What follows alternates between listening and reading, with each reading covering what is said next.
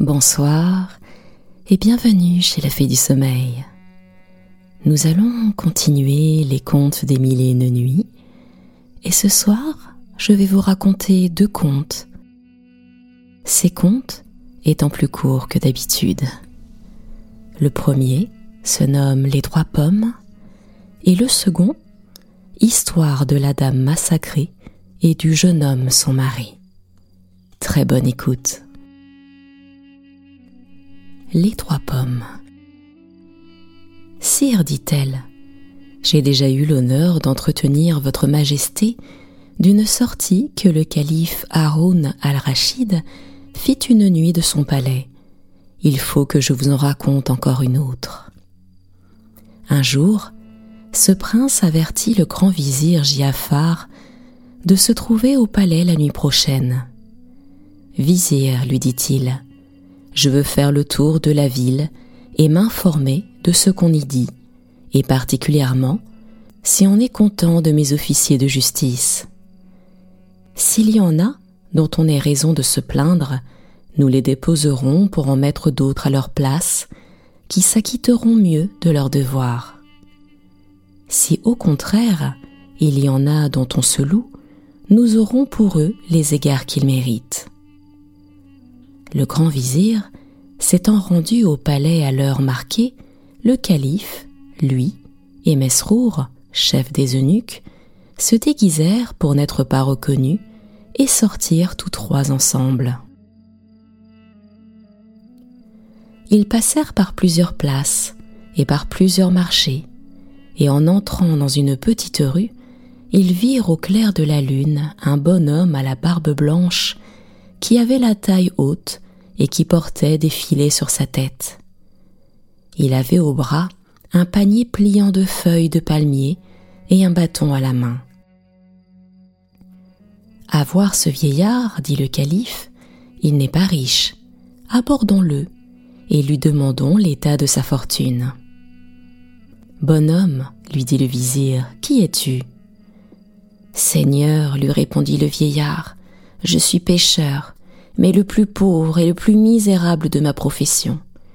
Je suis sorti de chez moi tantôt sur le midi pour aller pêcher, et depuis ce temps-là jusqu'à présent, je n'ai pas pris le moindre poisson. Cependant, j'ai une femme et de petits enfants, et je n'ai pas de quoi les nourrir. Le calife, touché de compassion, dit au pêcheur Aurais-tu le courage de retourner sur tes pas et de jeter tes filets encore une fois seulement? Nous te donnerons cent sequins de ce que tu amèneras. Le pêcheur, à cette proposition, oubliant toute la peine de la journée, prit le calife au mot et retourna vers le tigre avec lui, Giafar et Mesrour, en disant en lui-même ces seigneurs paraissent trop honnêtes et trop raisonnables pour ne pas me récompenser de ma peine, et quand ils ne me donneraient que la centième partie de ce qu'ils me promettent, ce serait encore beaucoup pour moi. Ils arrivèrent au bord du Tigre, le pêcheur y jeta ses filets, puis, les ayant tirés, il emmena un coffre bien fermé et fort pesant qui s'y trouva. Le calife, lui fit compter aussitôt cent sequins par le grand vizir et le renvoya.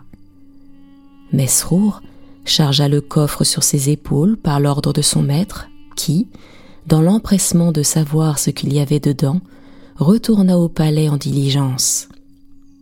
Là, le coffre ayant été ouvert, on y trouva un grand panier pliant de feuilles de palmier, fermé et cousu par l'ouverture avec un fil de laine rouge. Pour satisfaire l'impatience du calife, on ne se donna pas la peine de le découdre. On coupa promptement le fil avec un couteau et l'on tira du panier un paquet enveloppé dans un méchant tapis et lié avec de la corde. La corde déliée et le paquet défait, on vit avec horreur le corps d'une jeune dame, plus blanc que de la neige et coupé par morceaux. Scheherazade, en cet endroit, remarquant qu'il était jour, cessa de parler. Le lendemain, elle reprit la parole de cette manière. 91e nuit. Sire, votre Majesté s'imaginera mieux elle-même que je ne le puis faire comprendre par mes paroles quel fut l'étonnement du calife à cet affreux spectacle.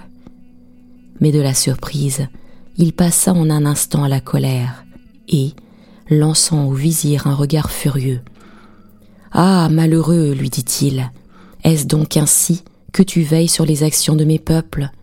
On commet impunément sous ton ministère des assassinats dans ma capitale, et l'on jette mes sujets dans le Tigre afin qu'ils crient vengeance contre moi au jour du jugement. Si tu ne venges pas promptement le meurtre de cette femme par la mort de son meurtrier, je jure par le saint nom de Dieu que je te ferai pendre, toi et quarante de ta parenté. Commandeur des croyants, lui dit le vizir, je supplie votre majesté de m'accorder du temps pour faire des perquisitions. Je te donne que trois jours pour cela, repartit le calife. C'est à toi d'y songer. Le vizir Giafar se retira chez lui dans une grande confusion de sentiments. Hélas, disait-il, comment, dans une ville aussi vaste et aussi peuplée que Bagdad, pourrais-je déterrer un meurtrier qui, sans doute, a commis ce crime sans témoin et qui est peut-être déjà sorti de cette ville? Un autre que moi tirerait de prison un misérable et le ferait mourir pour contenter le calife.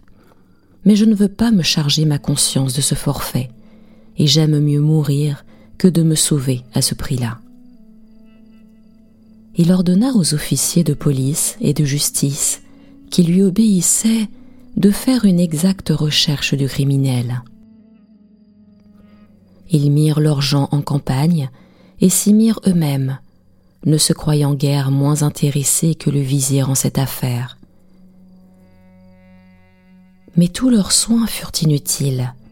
Quelque diligence qu'ils y apportèrent, ils ne purent découvrir l'auteur de l'assassinat, et le vizir jugea bien que sans un coup du ciel, c'était fait de sa vie. Effectivement, le troisième jour étant venu, un huissier arriva chez ce malheureux ministre et le somma de le suivre. Le vizir obéit, et le calife, lui ayant demandé où était le meurtrier. Commandeur des croyants, lui répondit-il les larmes aux yeux, je n'ai trouvé personne qui ait pu m'en donner la moindre nouvelle. Le calife lui fit des reproches remplis d'emportement et de fureur, et commanda qu'on le pendît devant la porte du palais, lui et quarante des Barmécides. Les Barmécides étaient d'une famille sortie de Perse, dont était le grand vizir Giafar. Pendant que l'on travaillait à dresser les potences et qu'on se saisissait des quarante barmécides dans leur maison, un crieur public alla, par ordre du calife, faire ce cri dans tous les quartiers de la ville. Qui veut avoir la satisfaction de voir pendre le grand vizir Giafar et quarante des barmécides ses parents, qu'ils viennent à la place qui est devant le palais? Lorsque tout fut prêt, le juge criminel, et un grand nombre d'huissiers du palais amenèrent le grand vizir avec les quarante barmécides, les firent disposer chacun au pied de la potence qui lui était destinée, et on leur passa autour du cou la corde avec laquelle ils devaient être levés en l'air. Le peuple, dont toute la place était remplie, ne put voir ce triste spectacle sans douleur et sans verser de larmes. Car le grand vizir Giafar et les Barmécides étaient chéris et honorés pour leur probité, leur libéralité et leur désintéressement, non seulement à Bagdad, mais même par tout l'empire du calife. Rien n'empêchait qu'on exécutât l'ordre irrévocable de ce prince trop sévère, et on allait ôter la vie aux plus honnêtes gens de la ville, lorsqu'un jeune homme, très bien fait, et fort proprement vêtu, fendit la presse, pénétra jusqu'au grand vizir, et après lui avoir baisé la main. Souverain vizir, lui dit-il, chef des émirs de cette cour, refuge des pauvres, vous n'êtes pas coupable du crime pour lequel vous êtes ici. Retirez-vous et me laissez expier la mort de la dame qui a été jetée dans le Tigre. C'est moi qui suis son meurtrier, et je mérite d'en être puni. Quoique ce discours causa beaucoup de joie au vizir, il ne laissa pas d'avoir pitié du jeune homme dont la physionomie, au lieu de paraître funeste, avait quelque chose d'engageant. Et il allait lui répondre, lorsqu'un grand homme d'un âge déjà fort avancé, ayant aussi fondu la presse, arriva et dit au vizir Seigneur, ne croyez rien de ce que vous dit ce jeune homme. Nul autre que moi n'a tué la dame qu'on a trouvée dans le coffre. C'est sur moi seul que doit tomber le châtiment. Au nom de Dieu, je vous conjure de ne pas punir l'innocent pour le coupable. Seigneur, reprit le jeune homme en s'adressant au vizir, je vous jure que c'est moi qui ai commis cette méchante action, et que personne au monde n'en est complice. Mon fils, interrompit le vieillard, c'est le désespoir qui vous a conduit ici, et vous voulez prévenir votre destinée. Pour moi, il y a longtemps que je suis au monde, je dois en être détaché. Laissez-moi donc sacrifier ma vie pour la vôtre. Seigneur, ajouta-t-il en s'adressant au grand vizir, je vous le répète encore, c'est moi qui suis l'assassin. Faites-moi mourir et ne différez pas. La contestation du vieillard et du jeune homme obligea le vigire Giafar à les mener tous les deux devant le calife, avec la permission du lieutenant criminel qui se faisait un plaisir de le favoriser. Lorsqu'il fut en présence de ce prince, il baisa la terre par cette fois et parla de cette manière. Commandeur des croyants, j'amène à votre majesté ce vieillard et ce jeune homme qui se disent tous deux séparément meurtriers de la dame. Alors, le calife demanda aux accusés qui des deux avait massacré la dame si cruellement et l'avait jetée dans le Tigre. Le jeune homme assura que c'était lui, mais le vieillard, de son côté, soutenant le contraire. Allez, dit le calife au grand vizir, faites-les pendre tous les deux. Mais sire, dit le vizir, s'il n'y en a qu'un de criminel, il y aurait de l'injustice à faire mourir l'autre. À ces paroles, le jeune homme reprit. Je jure, par le grand Dieu, qui a élevé les cieux à la hauteur où ils sont, que c'est moi qui ai tué la dame, qu'il l'ai coupée par quartier et jetée dans le Tigre il y a quatre jours.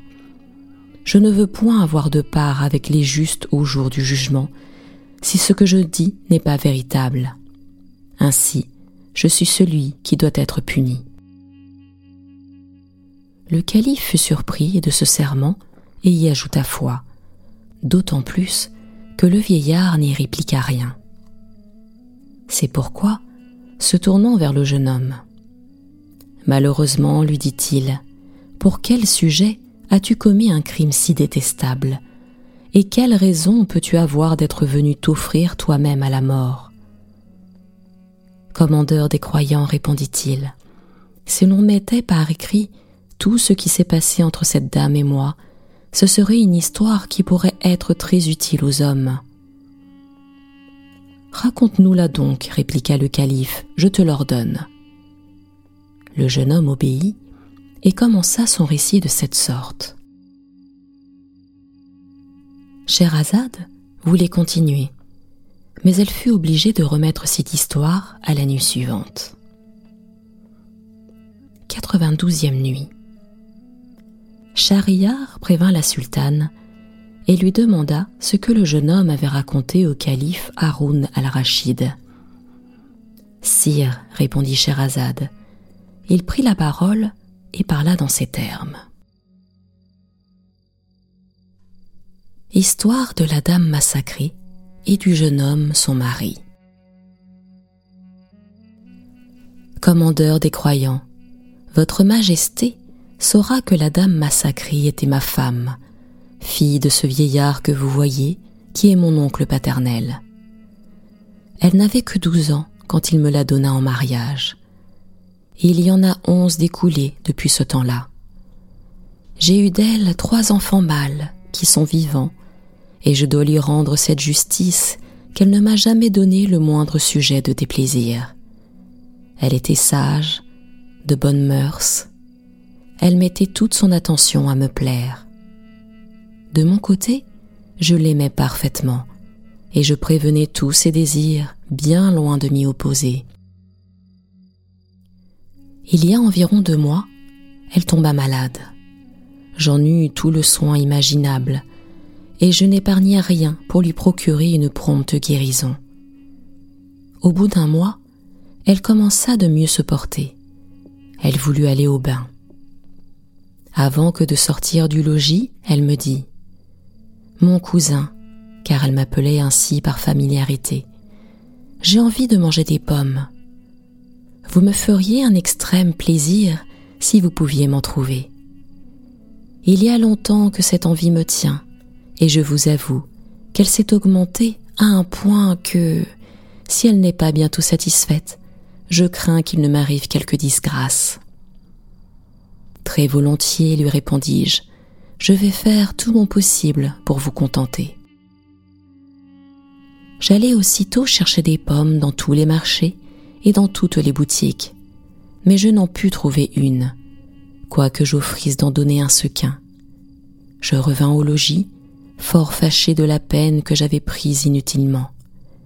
Pour ma femme, quand elle fut revenue du bain, et qu'elle ne vit point de pommes, elle en eut un chagrin qui ne lui permit pas de dormir de la nuit. Je me levai de grand matin et allai dans tous les jardins. Mais je ne réussis pas mieux que le jour précédent.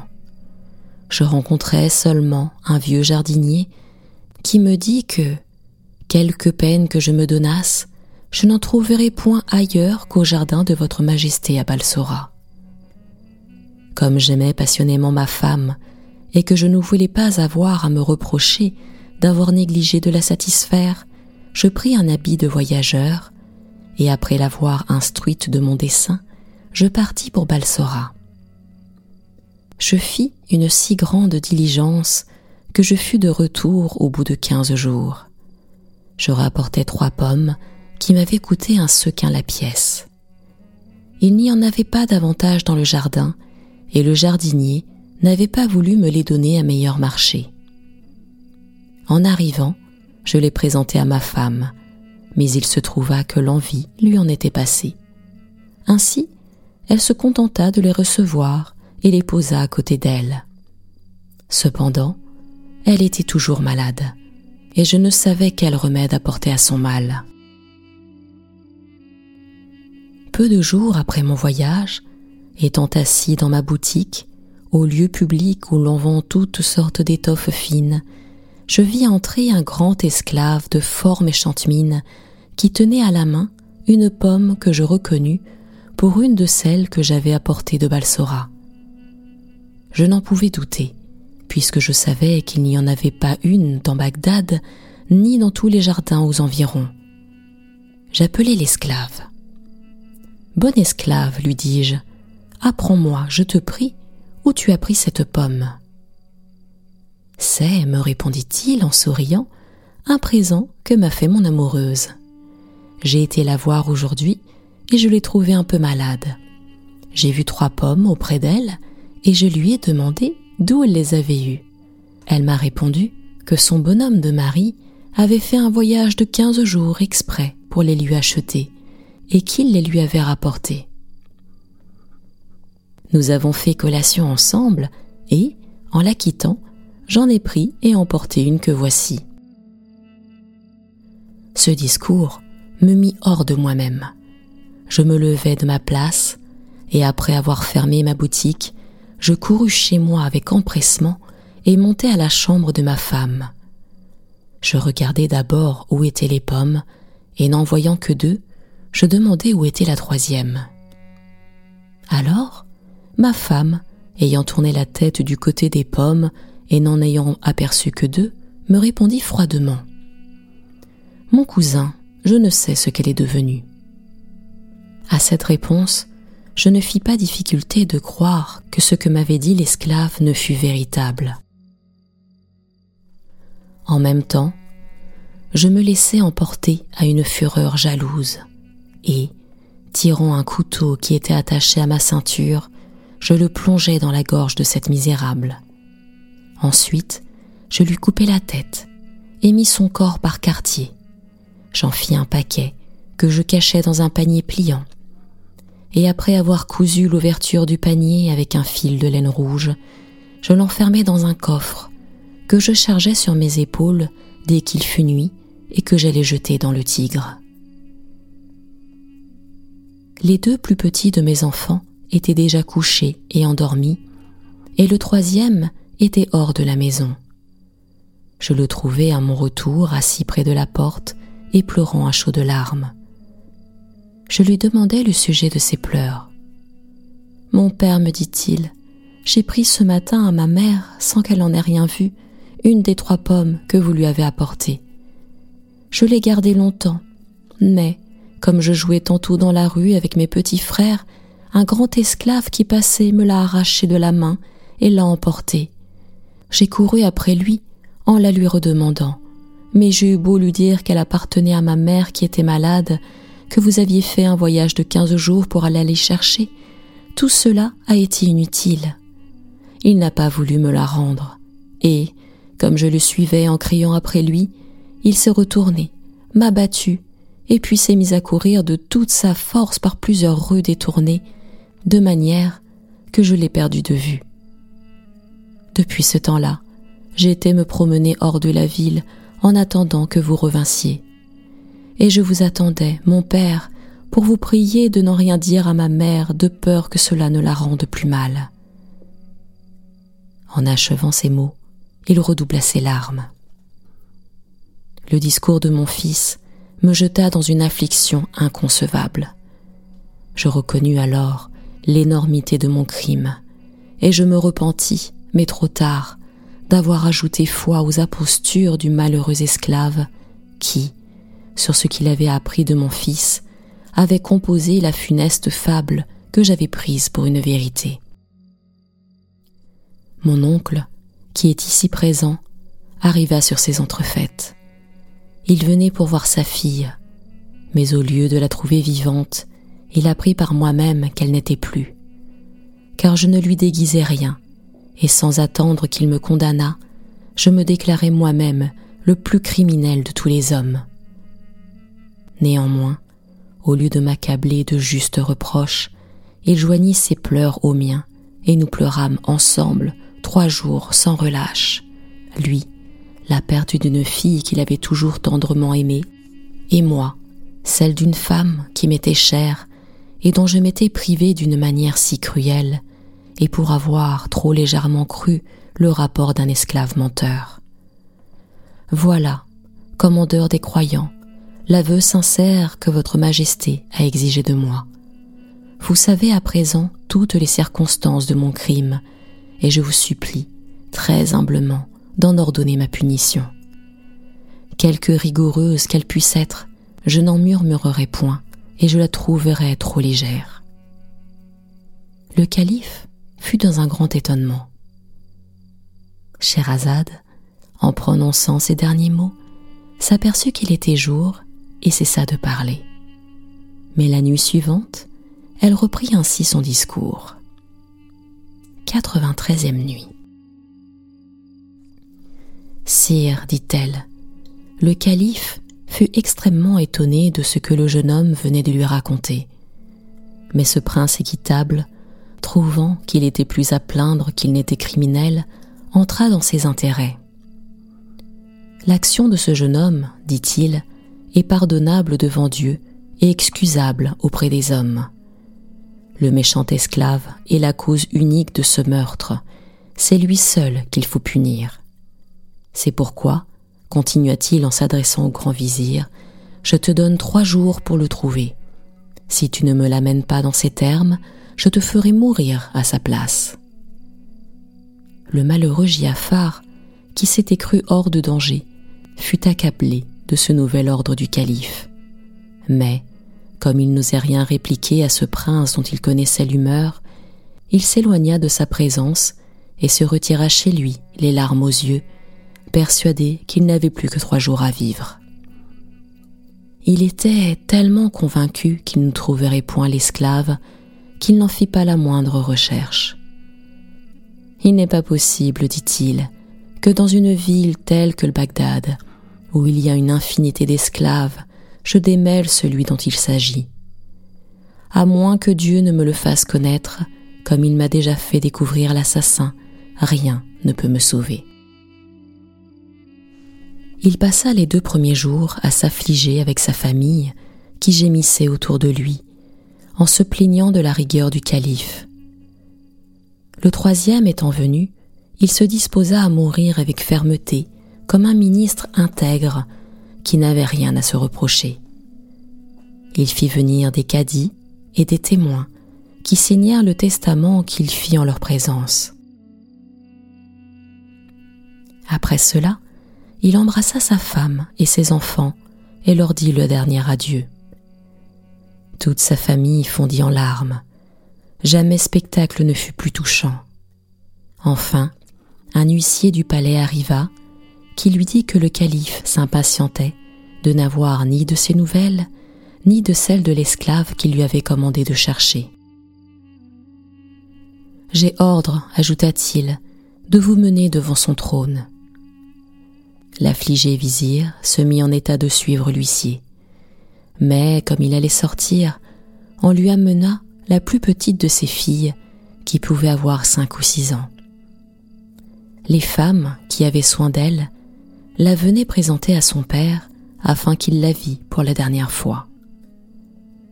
Comme il avait pour elle une tendresse particulière, il pria l'huissier de lui permettre de s'arrêter un moment. Alors, il s'approcha de sa fille, la prit entre ses bras et la baisa plusieurs fois. En la baisant, il s'aperçut qu'elle avait dans le sein quelque chose de gros qui avait de l'odeur. Ma chère petite, lui dit-il, qu'avez-vous dans le sein? Mon cher père, lui répondit-elle, c'est une pomme sur laquelle est écrite le nom du calife notre Seigneur et Maître. Riant, notre esclave me l'a vendu de sequins. Au mot de pomme et d'esclave, le grand vizir Giafar fit un cri de surprise mêlé de joie, et, mettant aussitôt la main dans le sein de sa fille, il en tira la pomme.